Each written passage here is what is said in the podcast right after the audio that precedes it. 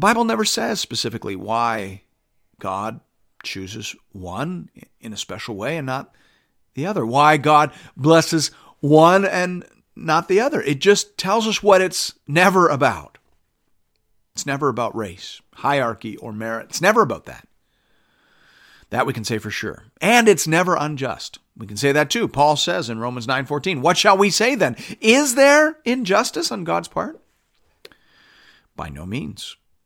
So it's not unjust, but we are not told on what basis precisely these sorts of decisions are made. It's it's not race, hierarchy, or personal merit. We we can and we should say that, but beyond that, we should simply cover our mouths and remember that the judge of all things does right. God shows mercy on whom he will, and he has compassion on whom he will. Paul will say no more. And he ends the section appropriately by saying, For who has known the mind of the Lord, or who has been his counselor, or who has given a gift to him that he might be repaid? For from him and through him and to him are all things. To him be glory forever. Amen.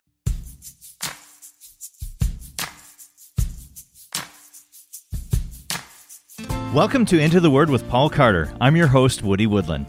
Sometimes God makes decisions, and we aren't told on what basis those decisions are being made. We see that all over the pages of Scripture, and we're seeing it again here in this story. Here to tell us more about that is our Bible teacher at Into the Word, Pastor Paul Carter. Your word is a lamp unto my feet. Hope you have your Bible open in front of you today to Genesis chapter 48. Let's jump right back into the text. Hear now the word of the Lord, beginning at verse 1. After this, Joseph was told, Behold, your father is ill. Now, interestingly, this is the first mention of illness in the Bible. We are 48 chapters into the story of humankind, and this is the first mention of anyone getting sick. That is interesting. It raises the question Did the people of Cain's day and Noah's day and Abraham's day ever get sick? Or is sickness something that began in the days of Joseph, or more specifically, in the last days, the last day, maybe, of Jacob?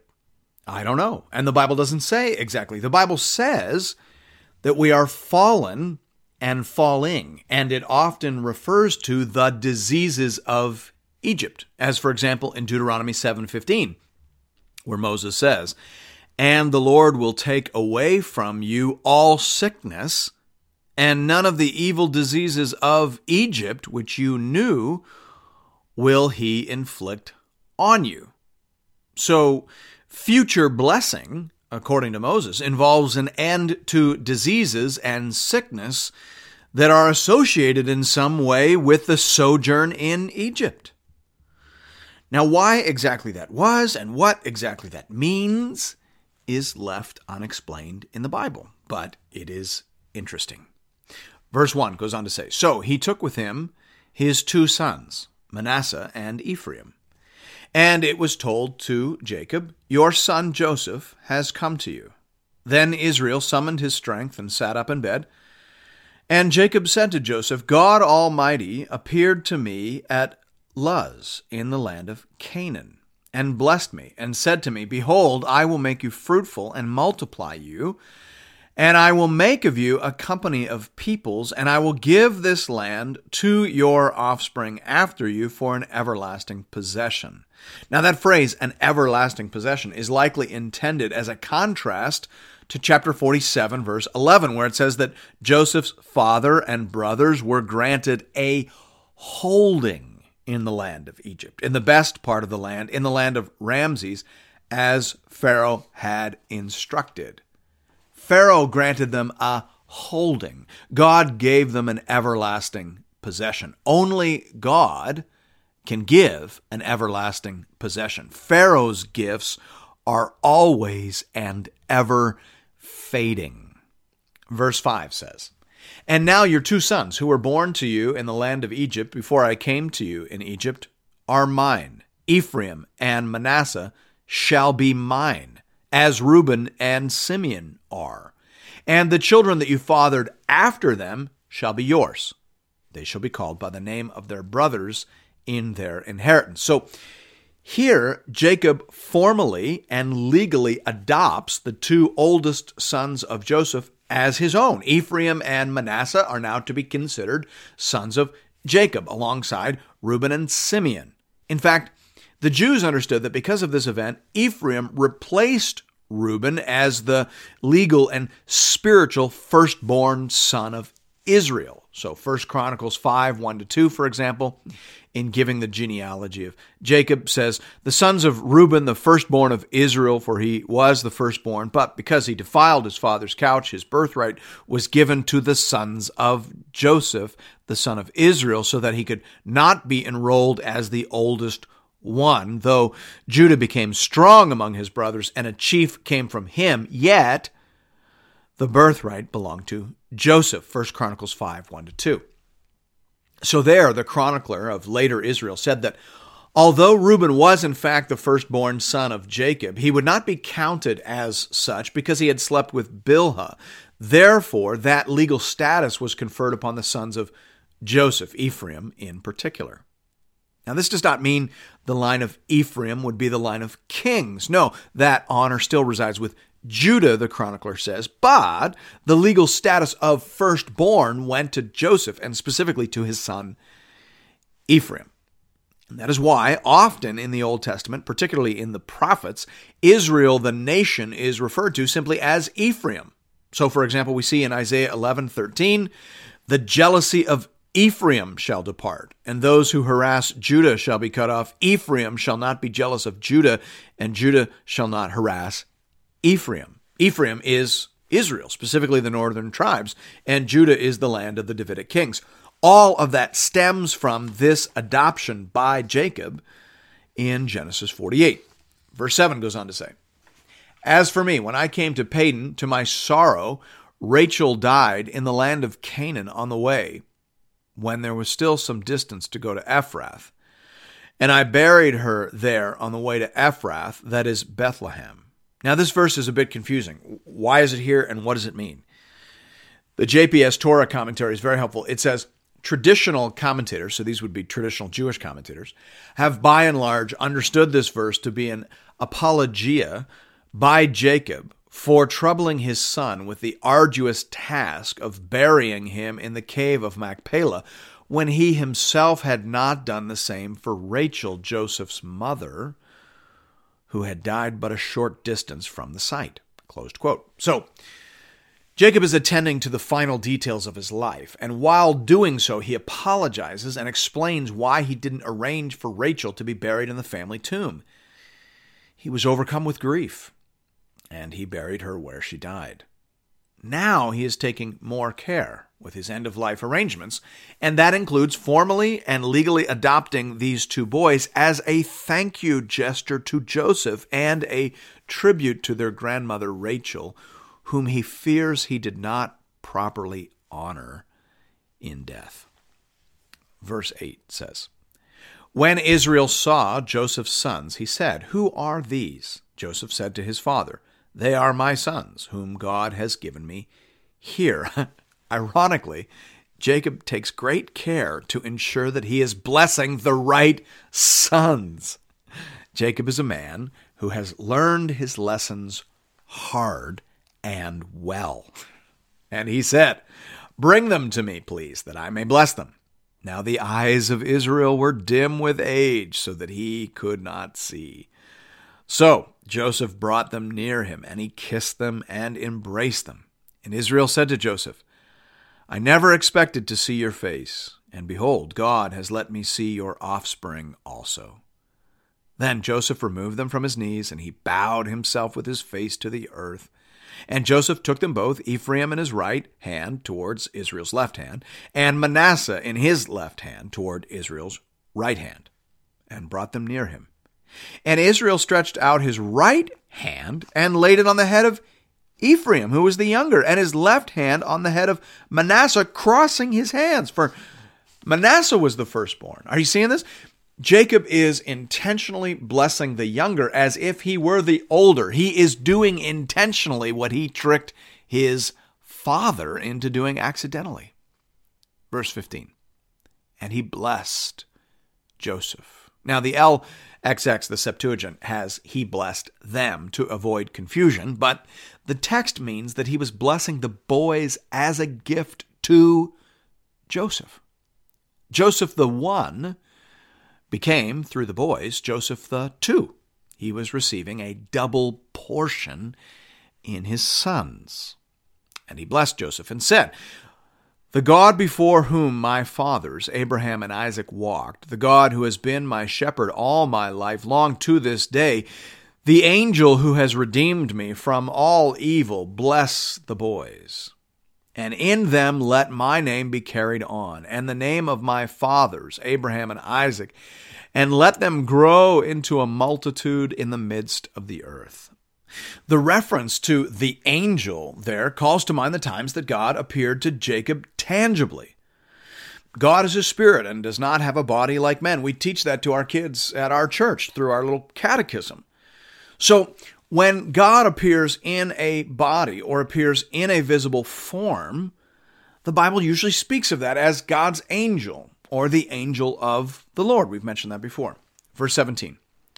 When Joseph saw that his father laid his right hand on the head of Ephraim, it displeased him. And he took his father's hand to move it from Ephraim's head to Manasseh's head. And Joseph said to his father, Not this way, my father, since this one is the firstborn. Put your right hand on his head. But his father refused and said, I know, my son, I know. He also shall become a people, and he also shall be great. Nevertheless, his younger brother shall be greater than he, and his offspring shall become a multitude of nations. So he blessed them that day, saying, By you Israel will pronounce blessings, saying, God make you as Ephraim and as Manasseh. Thus he put Ephraim before Manasseh. The blessings of God are rarely transmitted as we would suppose in the Bible. This is a, a major theme in the New Testament as well. Paul reflects on this at length in Romans chapter 9. He remarks upon the fact that Isaac, but not Ishmael, received the special blessing of God, and from that inferred that blessings are not given on the basis of fleshly relationship alone. Not all the children of Abraham inherit the blessings of God. So it's not about race, and it's not about seniority. He remembered Rachel being told the older will serve the younger. And it's not about personal merit. He makes that point explicit in Romans 9:11. Although they were not yet born and had done nothing either good or bad, in order that God's purpose of election might continue not because of works, but because of him who calls, she was told, the older will serve the younger. As it is written, Jacob I loved, but Esau I hated. Romans 9, 11 to 13. So it's not about race. It's not about seniority. It's not about merit. And, and so we might ask, well, on what basis then are the promises and blessings of God given? Why are some chosen and some not? He doesn't say specifically. He remembers that God said to Moses, I will have mercy on him whom I have mercy. I will have compassion on whom I have compassion. So then it depends not on human will or exertion, but on God, who has mercy. Romans 9 15 to 16. The Bible never says specifically why God chooses one in a special way and not the other, why God blesses one and not the other. It just tells us what it's never about. It's never about race, hierarchy, or merit. It's never about that. That we can say for sure. And it's never unjust. We can say that too. Paul says in Romans 9:14, "What shall we say then? Is there injustice on God's part?" By no means. So it's not unjust, but we are not told on what basis precisely these sorts of decisions are made. It's it's not race, hierarchy, or personal merit. We we can and we should say that, but Beyond that, we should simply cover our mouths and remember that the judge of all things does right. God shows mercy on whom he will, and he has compassion on whom he will. Paul will say no more. And he ends the section appropriately by saying, For who has known the mind of the Lord, or who has been his counselor, or who has given a gift to him that he might be repaid? For from him and through him and to him are all things. To him be glory forever. Amen. There is some mystery and some inscrutable purpose behind these decisions that we see in the Old and in the New Testament, and we likely won't get the answers to all the questions we have until we meet the Lord on the other side. Verse 21 says, Then Israel said to Joseph, Behold, I am about to die, but God will be with you, and will bring you again to the land of your fathers. Moreover, I have given to you, rather than to your brothers, one mountain slope that I took from the hand of the Amorites with my sword and with my bow. Now, we're not told any more information about this particular slope, but it was added unto Joseph, and by that we understand added to the territory allotted to his sons. Joseph thought he had lost it all when he was sold into Egypt as a slave. But here, as with Job, we see the Lord restoring all that the locust has devoured. Joseph has been given 17 years with his father, whom he thought he had lost forever at the age of 17. He has been given a double portion and a mountain slope besides after he thought he would die a pauper in Potiphar's prison. As Proverbs 13:21 says, disaster pursues sinners, but the righteous are rewarded with good. Thanks be to God. Well, I wanted to let the program audio roll through right to the end here because I love how you handled that issue the Bible doesn't tell us why God makes some of the choices he makes. And I think we struggle with that. And I think we get into trouble when we start to fill in what the Bible leaves blank.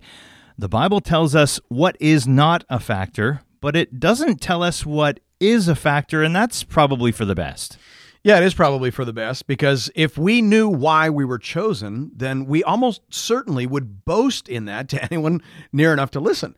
We would say, God chose me because he foresaw what a great job I would do with the grace that he supplied. He saw that I would be a very charitable person, or a very good witness, or a very bold preacher, or a very faithful visitor, and therefore he chose me to be a part of the team. How very wise of him. But that would just be a backhanded way of boasting in ourselves. God chose me because I'm awesome. But that isn't how election works. If your doctrine of election gives you something to boast about, then you're doing it wrong. The Apostle Paul says in 1 Corinthians, For consider your calling, brothers. Not many of you were wise according to worldly standards, not many were powerful, not many were of noble birth, but God chose what is foolish in the world to shame the wise. God chose what is weak in the world to shame the strong. God chose what is low and despised in the world, even things that are not to bring to nothing things that are, so that no human being might boast in the presence of God. And because of him, you are in Christ Jesus, who became to us wisdom from God, righteousness and sanctification and redemption, so that, as it is written, let the one who boasts boast in the Lord. Mm, I love that passage. Yeah, me too. It's because of him that I am in Christ. It's because of him that you are in Christ. Amen. Now, it might feel to us, it often does feel to us like we are searching for God. But actually, once we mature a bit, we begin to realize that before we were searching for God, He was working in us. He was positioning people to talk to us and positioning people to pray for us. He was searching for us from before the foundation of the world. So, where is boasting? Let him who boasts boast in the Lord. And it sounds like, if anything, God chose people who would best display His mercy and kindness, meaning He chose the low and the foolish so that everyone would know who ought to get the glory. Yeah, exactly right. And that's the tie back into the story in Genesis 48. This story about the younger being chosen over the older is just another dab of ink, as it were, on this point that is being made again and again and again over the course of the Bible. No one gets to presume upon the blessings and favor of God. As soon as you think you are due something, as soon as you think you are owed something, you've lost the gospel, you've lost the plot, and you're heading for trouble. Yeah, I, get that, but that begs the question if we can't know and we shouldn't inquire into this, then why do we? Why, why is this one of the most common conversations that we have whenever Christians get together? Well, I don't think Paul in Romans 9 is saying that we can't talk about it. I mean, he was talking about it and he just finished talking about it early in Romans 4. I think he's saying that it is arrogant, foolish, and unhelpful to try and inquire into the reasons for God's choices in the matter of election. It's enough for us to know that none of us deserve salvation. None of us are owed salvation. None of us has a claim on salvation. And it's enough for us to know that we can't take any credit for our salvation. Whatever we did, God did something first. Whatever we saw, it's because the Lord opened our eyes. So we can talk about the doctrine, and we should, but only so as to boast in the Lord. Okay, well, that makes sense. Uh, and I'm looking forward to hearing more about this as we continue to make our way through the Bible and as we switch over in just a few weeks into the New Testament. Tell us a little bit about that.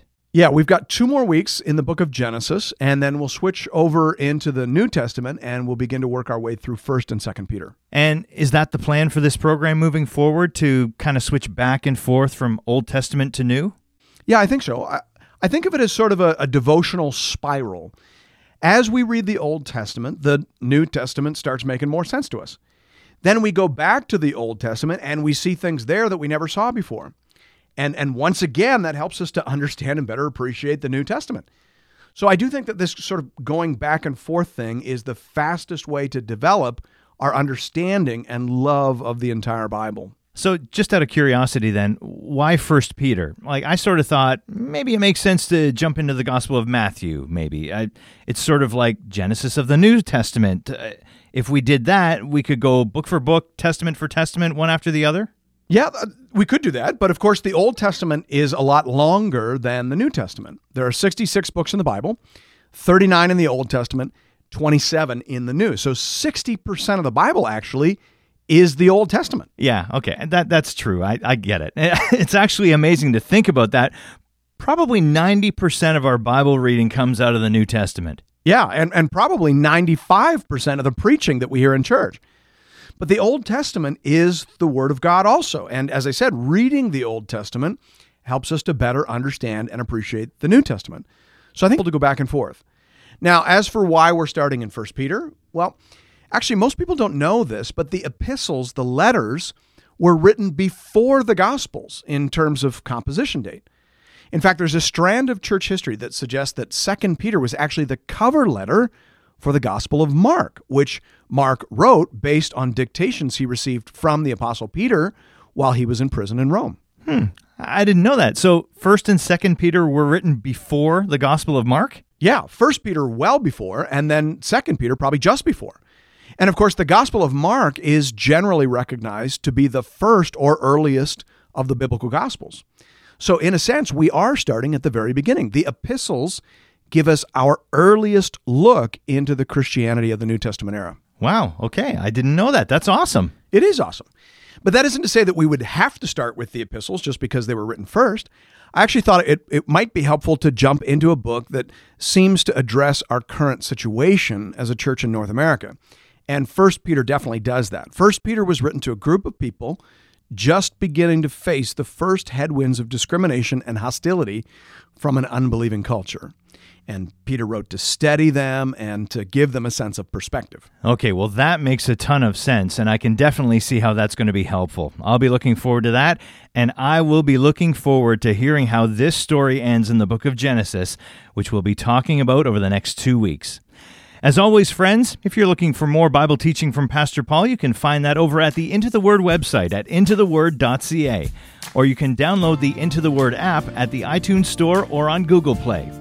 You can also connect with Pastor Paul and with other Bible readers on the Into the Word Facebook page. Just enter Into the Word into the search bar.